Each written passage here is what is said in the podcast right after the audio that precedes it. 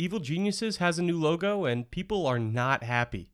I'm Mitch Reames, and this is the Esports Minute presented by Esports Network. EG, one of the oldest brands in esports, has announced a new redesign.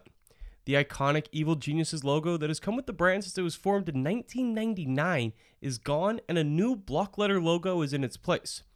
Think Epic Games logo, and you are most of the way there.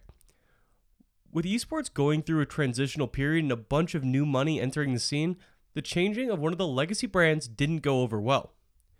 The most notable voice to speak out about the change was Alex Garfield.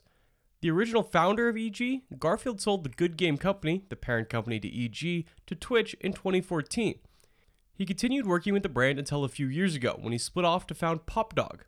On Twitter, Garfield said, quote, Clearly, some people have forgotten how and why Evil Geniuses came to be in the first place, and even more clearly, the story of how and why it came to be where it is now has gone silent for far too long. It's on me for being foolish enough in 2014 to sell my company to somebody who told me that an exit would mean empowerment and not negation. But that doesn't excuse any of the things that happened subsequently.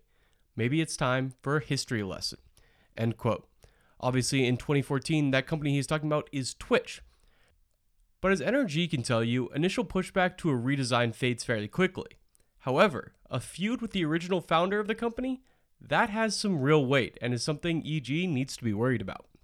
That's all for this Esports Minute. I'll be back next week with Money Monday.